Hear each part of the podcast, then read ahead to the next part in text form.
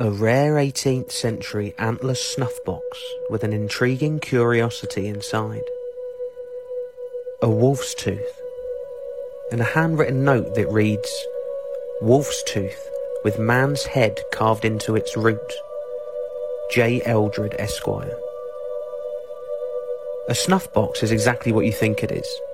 A box for holding snuff, which is a scented powdered tobacco. The practice of sniffing or inhaling a pinch of snuff was common in England during the 17th, 18th and 19th centuries. The wolf was said to be the favourite disguise of the devil. Much like with witches, paranoia around the existence of werewolves became a huge problem throughout the 17th century. So much so that werewolf trials led to the execution of hundreds of men, women and children. According to ancient folklores, it was believed that wearing a wolf's tooth around your neck protected you from evil. In fact, wolves' teeth have been used as charms in remedies against evil and disease since the Stone Age, and have even been found in prehistoric graves.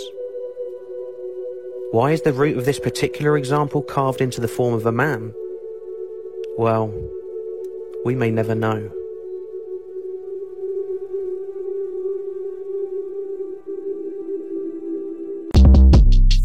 Short Cast Club